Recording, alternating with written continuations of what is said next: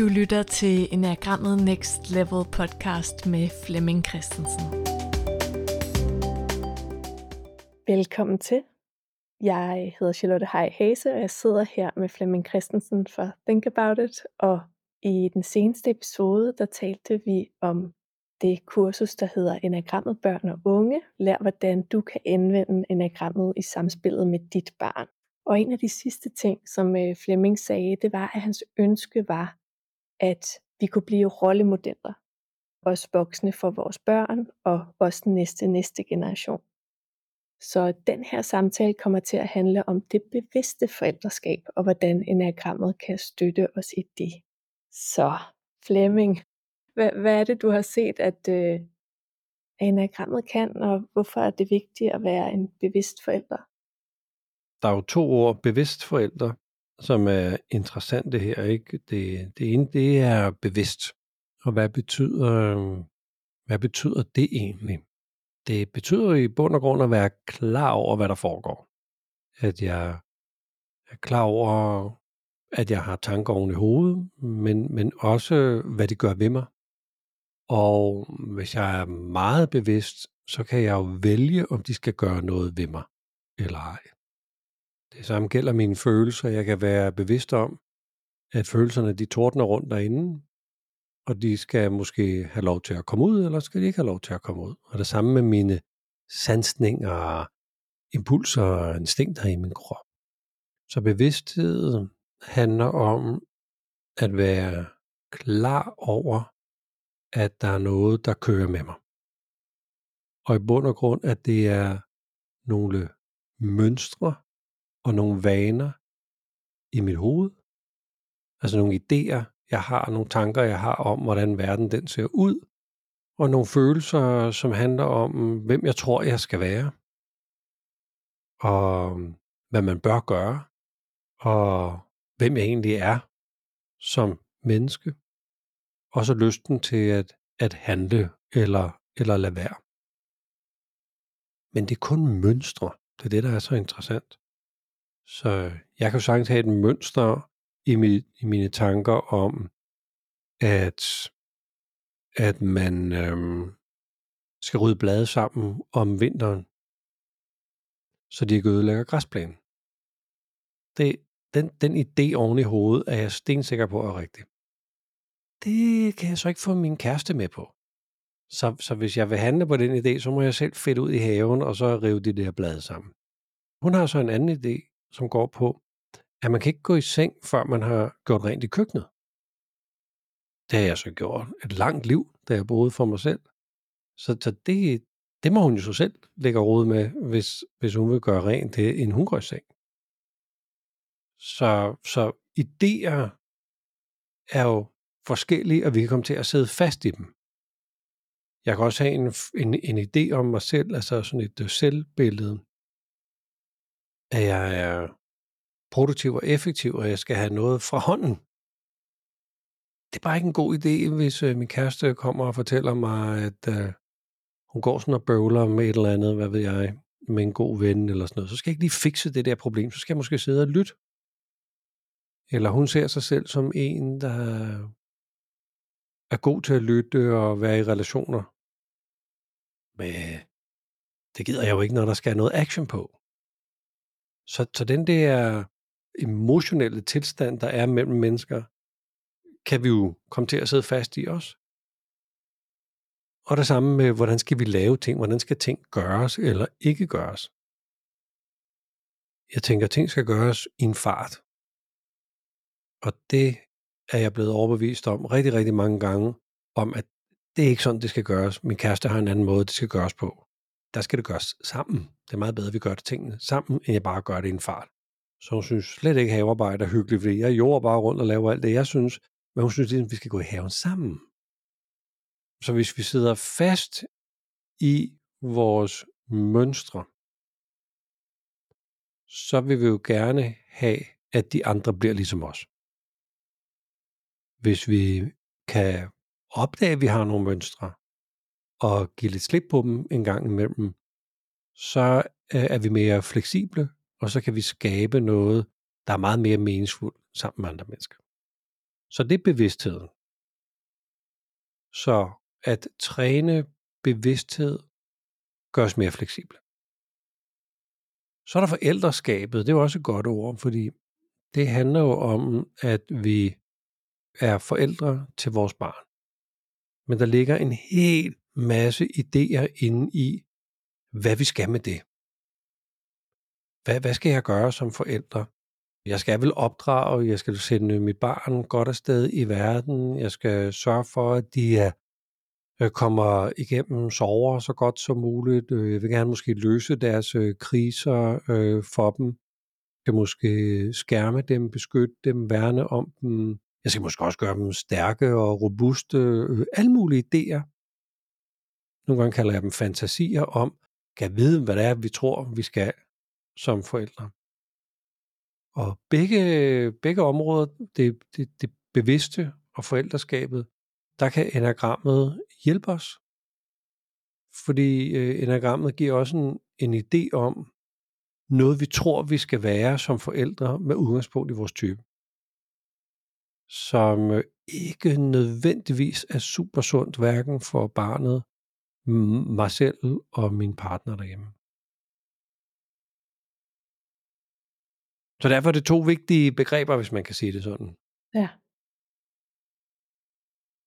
Og det er jo øh, lettere sagt end gjort måske. Altså, fordi, det er jo ikke altid, vi er bevidste i vores forældreskab. Mm. Mm. Øhm, nogle gange er det bagefter, vi kan se, at hov, der var der et eller andet, der tog mig. Så hvordan i, i det her kursus og generelt, hvis man kender til, til enagrammet, vil du anbefale, at man træner at få øje på det? Øh, du snakker også ofte om at gøre det i fredstid, ja. så, så vi har den træning, når det er, at det hele buller og brager. Ja. Øh, jamen, bevidsthed er jo evnen til at sætte farten ned. Bremse, stoppe, op. Tune ind, flytte sin opmærksomhed hen på tanker, følelser og handling. Og så have være det, man kalder neutralt observerende, så man faktisk er i stand til helt neutralt, uden at vurdere, om det var godt eller skidt, at vurdere det, der foregår på de indre og de ydre linjer. Men det kræver, at vi sætter farten ned, at vi bremser, at vi standser op. Fordi mens vi er i gang med alle vores gøremål i en hverdag, så er vi fanget i, at vi egentlig bare skal have det fra hånden, som vi befinder os i. Om det er arbejde, køre øh, et sted hen øh, øh med øh, til og fra noget, øh, handle ind, få lavet mad, få ordnet hjem, øh, forberede noget skole, hvis det er det. I de situationer er det super svært at stoppe op, fordi der er vi i gang. Så invitationen er med sådan et kursus her, det er, at man kan stoppe op, tage et lille frikvarter fra, sin, øh, fra alle de andre gøremål, og blive trænet i at undre sig over, om den måde, jeg nu opfører mig på, om det sådan er egen fri vilje, eller det er bare nogle mønstre, der kører med mig, som også vil køre i morgen om 14 dage, om 14 år. Medmindre jeg stopper op og undrer mig over, hvad er det for noget, der ligesom kører med mig. Så deltagerne kommer til at træne noget, der hedder filosofisk spørgeteknik, eller der hedder den kejserlige samtale, og er et særligt, en særlig spørgeteknik, der hjælper mig med at opdage mig selv. Mm, på en sådan måde, at jeg både opdager mig selv, og jeg også tager stilling til mig selv. Og det er sådan en spørgeteknik, der er god for mig som øh, voksen, som jeg også kan træne med min øh, partner derhjemme, og som kræver noget, noget øhm, øvelse at bruge over for sit barn. Fordi barnet vil jo bare tænke, nej mand, nu har, nu har du været på kursus igen og lært et eller andet knoldet, og nu skal jeg udsættes for det. Ej, gider du lige? Så man starter med, med sig selv og eventuelt øh, sin partner, hvis man har en aftale om, at man laver sådan noget. Ja, på, på kurset har man så også sine øh, medkursister. Man har sine medkursister, ja. ja, og det er, min, det er min erfaring, at hvis man bruger den her særlige spørgeteknik med sådan lidt varsel, at man sådan lige siger, nu skal du høre, skat, jeg har lige været på kursus, jeg har altså opdaget en super fed måde at samtale sammen på, må jeg, må jeg udsætte dig for det? Så kan man jo få ja eller nej til det. Men den der um, bevidsthedstræning øh, starter med, at man tager sig det her frikvarter, man finder det her sted, og kommer ind et sted, hvor der er skabt et rum for, at der er tid til at undre sig. Og den der neutrale observation, at jeg er i stand til at vurdere mig selv, uden at jeg ligesom rater det som værende, åh, oh, der var jeg virkelig god. Nøj, mand. Eller nej, der var jeg faktisk øh, ikke så god. Jeg kan faktisk godt gøre bedre. Folk får sådan en særlig øh, dagbogsteknik, som hedder journaling, som i bund og grund handler om, det, det er sådan øh, øh, positiv feedback til mig selv. Altså, hvornår i dag gjorde jeg det der, jeg rigtig gerne vil gøre mere af. Så jeg, så jeg faktisk opdager, at, at jeg gør det jo. Jeg gør det måske bare ikke bevidst endnu, men jeg kan gøre det bevidst, så jeg bliver bevidst kompetent, og ikke bare er god sådan lidt, uh, lidt tilfældigt. Ja, der er det en, en, en rigtig god teknik at skrive. Altså få det ned og blive bevidst om det, og fejre ja, det i det små, ikke? Fordi det, det er meget hurtigt, og det, man kan ellers meget hurtigt gå over i, ja. i dommeren, eller samle alle de ting sammen, man skal forbedre. Ja. ja.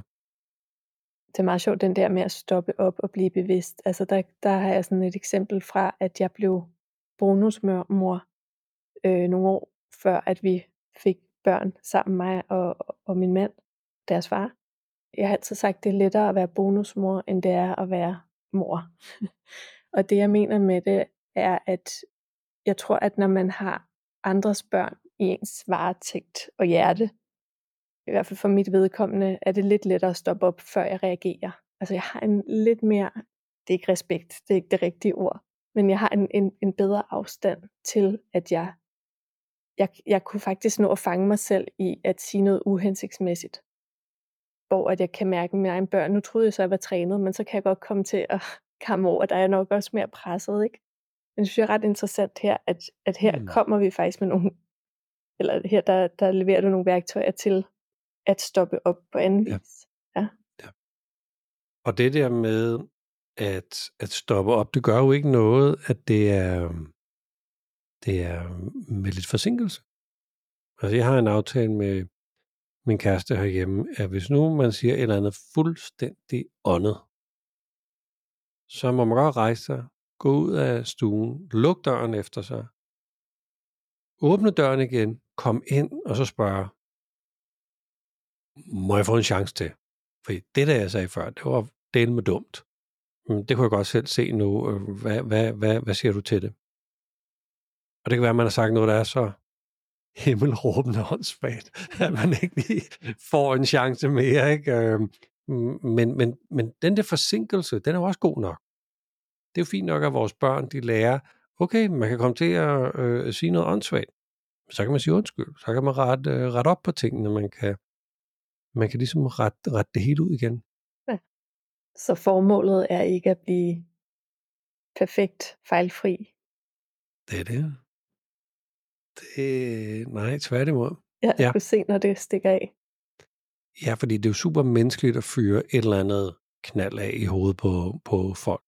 Og mm, der skal ikke særlig meget pres til i vores liv, hvor vi og når vi siger noget uhensigtsmæssigt til andre mennesker, så er det jo i forsøget om at få dem til at ligne mig. Altså skælde dem ud over, at de er anderledes, fordi hvis de var ligesom mig, så ville det hele bare være nemmere. Og vi kom, kom til at begynde at kalde, i det her tilfælde vores partner noget, den anden voksne noget, som øh, kun er til formål, at øh, hvis nu du bare gjorde sådan, som jeg sagde, og sådan som jeg synes er det rigtige, så jeg slet ikke behøvet at kalde dig alle de her ting. Men hvis nu vi lærer vores barn, at øh, det kan man da komme til, og så kan man øh, fange sig selv og sige, hey, det var hvis mit, min trigger, der blev fyret af øh, i hovedet på dig, det var, ikke det, jeg, det var ikke det, jeg mente. Nu skal du høre, hvad jeg egentlig mente med det.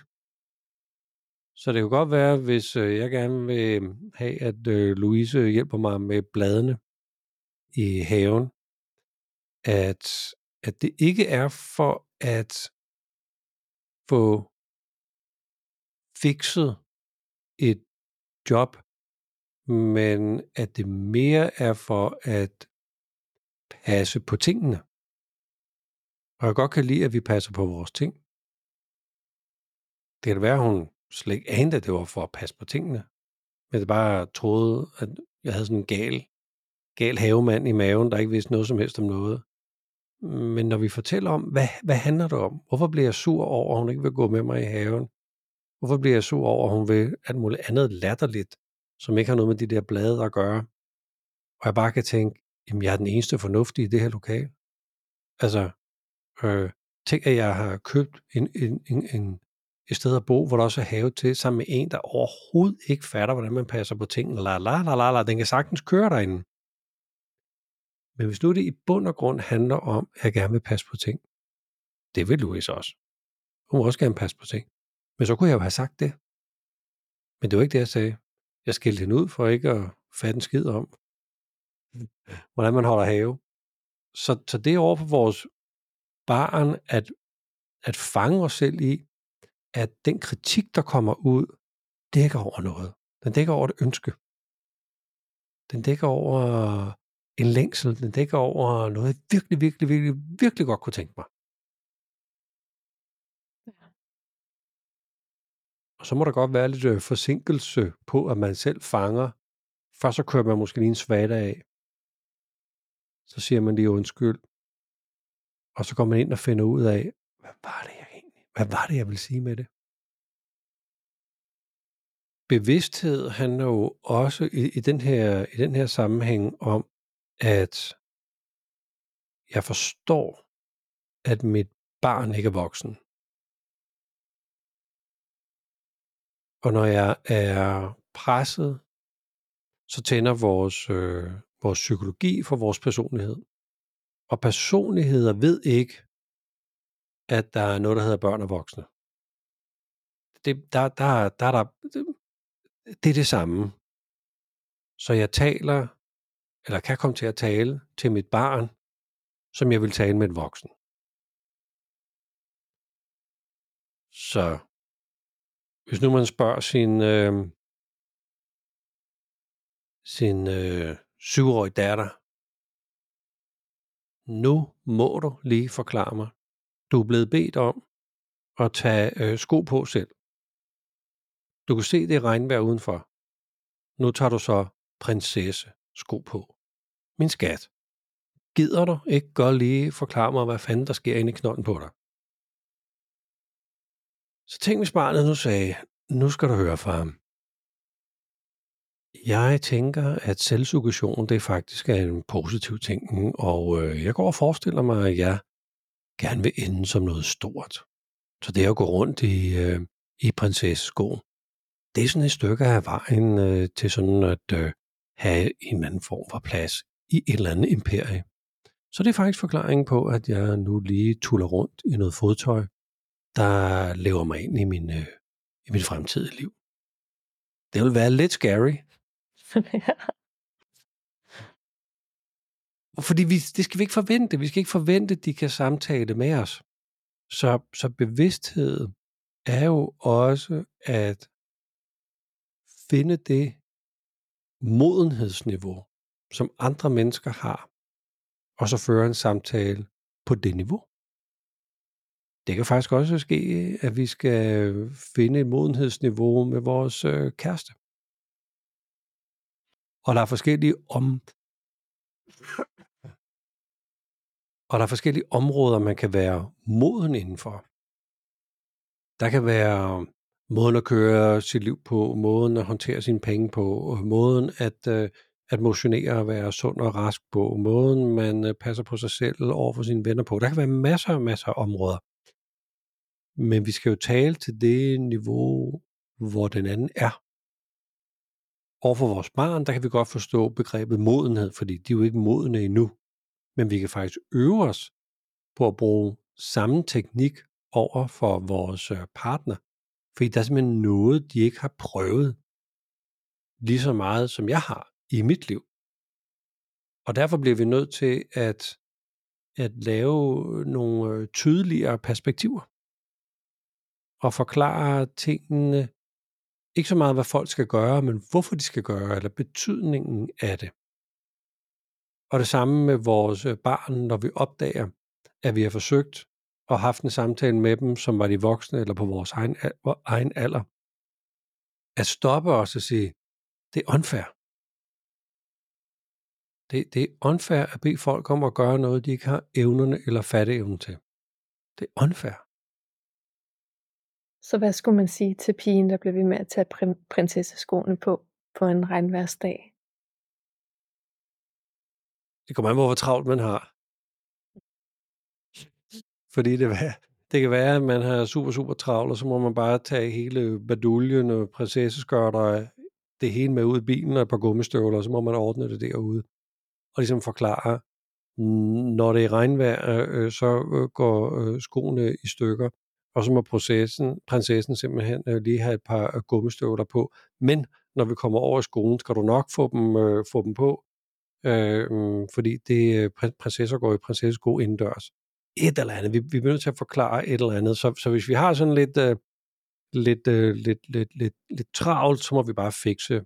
Men hvis vi øh, kan være i samtalen, så kan vi jo spørge, hvad kan de der prinsessesko? Hvor er det fantastisk med prinsessesko? Øh, øh, hvad, er det, hvad er det gode ved det? Øh, hvad vil forskellen egentlig være, hvis prinsessen gik i gummistøvler?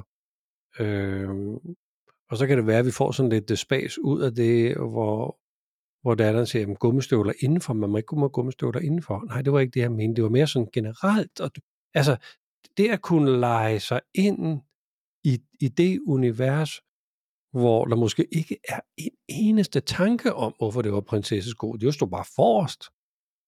Så, så at give, give slip i, at, at, at vi havde en idé om, at det var tumpet.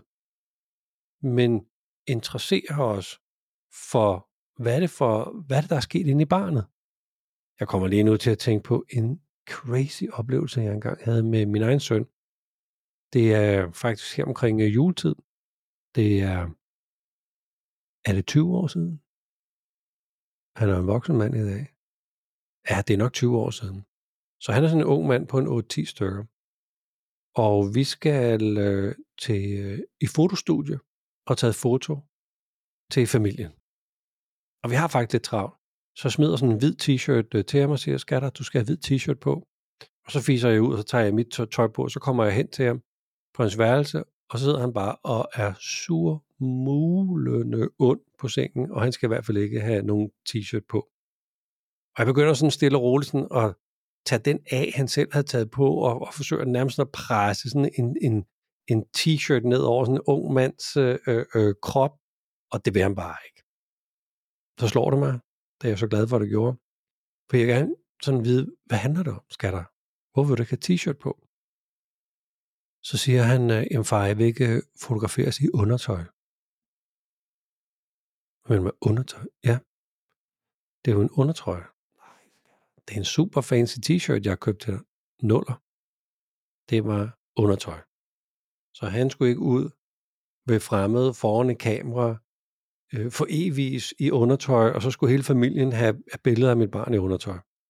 Så den der samtale, hvis vi lige når at sætte farten ned, bremse, stoppe og undre os over, jamen, sig noget mere. Hvad er det, der foregår? Hvad går du ud på? At være nysgerrig. Og være på det modenhedsniveau lige i det øjeblik, som, som min søn var. Det er jo også bevidsthed. Det er også at være bevidst til stede, at, at forstå, hvor andre kommer fra.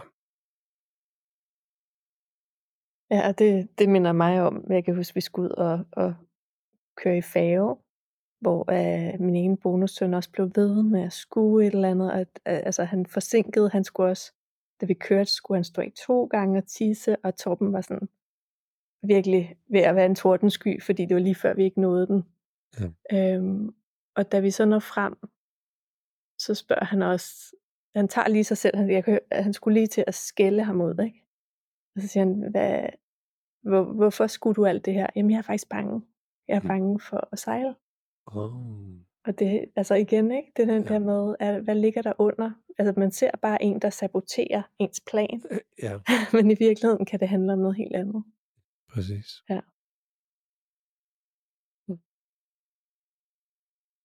Jeg sidder og tænker på, for forældreskabet har jo også nogle, øhm, nogle, nogle dimensioner, ikke? Fordi jeg er jo et produkt, et delvis produkt i hvert fald, af mine forældre. Så der er jo noget, jeg har taget med, og mine forældre er født i, i 1939 og 1940, så de er selvfølgelig altså født lige før 2. verdenskrig og har fået deres barndom, mens krigen stod på. Det har påvirket dem. Så jeg synes jo, der er nogle ting, før jeg sådan helt forstod det der, der er nogle ting, der er latterlige, eller begrænsende, eller ting, de i hvert fald ikke, øh, ikke forstod. Så der er, der er et eller andet, som jeg har reageret på, som nu skal være anderledes med mine børn. Baseret på det modpres, jeg har lavet over for mine forældre, indtil jeg forstod, hvorfor det hele skulle være så fornuftigt, og hvorfor der skulle spares, og øh, hvorfor der ikke skulle sløses med ressourcerne og sådan noget. Det modpres giver jeg jo til mine børn, hvor nu handler det bare virkelig om at inhalere livet og prøve øh, øh, det, det, det vilde og det, det vanvittige og opleve så meget af verden som, øh, som overhovedet muligt. Min søn Philip har været i flere lande på kloden end sådan gennemsnitsdanskeren, øh, øh, øh, inden han blev 20. Hvad er det så for et modpres, jeg kan se, der er øh, dukket op i Philip, øh, hvor han lever måske det simpleste liv. Og genbrugstøj, det er det mest fantastiske så forældreskabet er jo også sådan nogle bølger af noget, hvor der er sådan nogle modreaktioner. Så hvis vi får øje på, at forældreskabet går lidt i arv, og vi sender en arv videre, så kan vi jo med vores bevidste tilgang beslutte, om vi vil hævde, at det er det eneste rigtige, eller fremsætte det som en mulighed eller en option over for vores børn at forældreskabet er sådan en, en, en kædereaktion fra nogle forældre til de næste, til de næste, til de næste. Og bevidstheden hjælper os jo med, hvad er det, vi sender videre? Det er vores barn og deres børn og børn og børn og børn.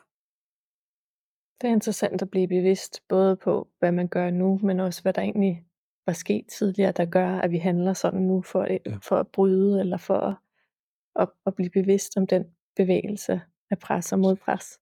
Præcis. Vi er jo mange gange to forældre. Så jeg har jo mine forældres forældres forældres forældres øh, kæde. Min kæreste har sin forældres forældres forældres kæde. Øhm.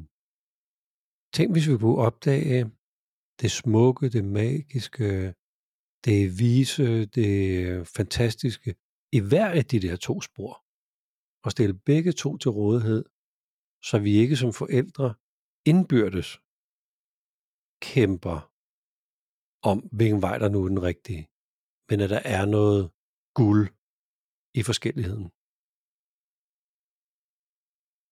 Så i stedet for at kun, som vi kan have en tendens til, at spotte revnerne, fejlene, ting vi vil gøre anderledes, så simpelthen lede os efter det, der var fantastisk og unikt, og som vi gerne vil give videre. Ja. Ja. Og i næste episode, der skal vi jo dykke ned i at fagne forskellighederne. Ja. Ja. Og hvorfor skal man lytte med til den? Forskelligheder um, sørger for, at vi kan udvikle os selv og hjælpe vores barn med at være et komplet menneske.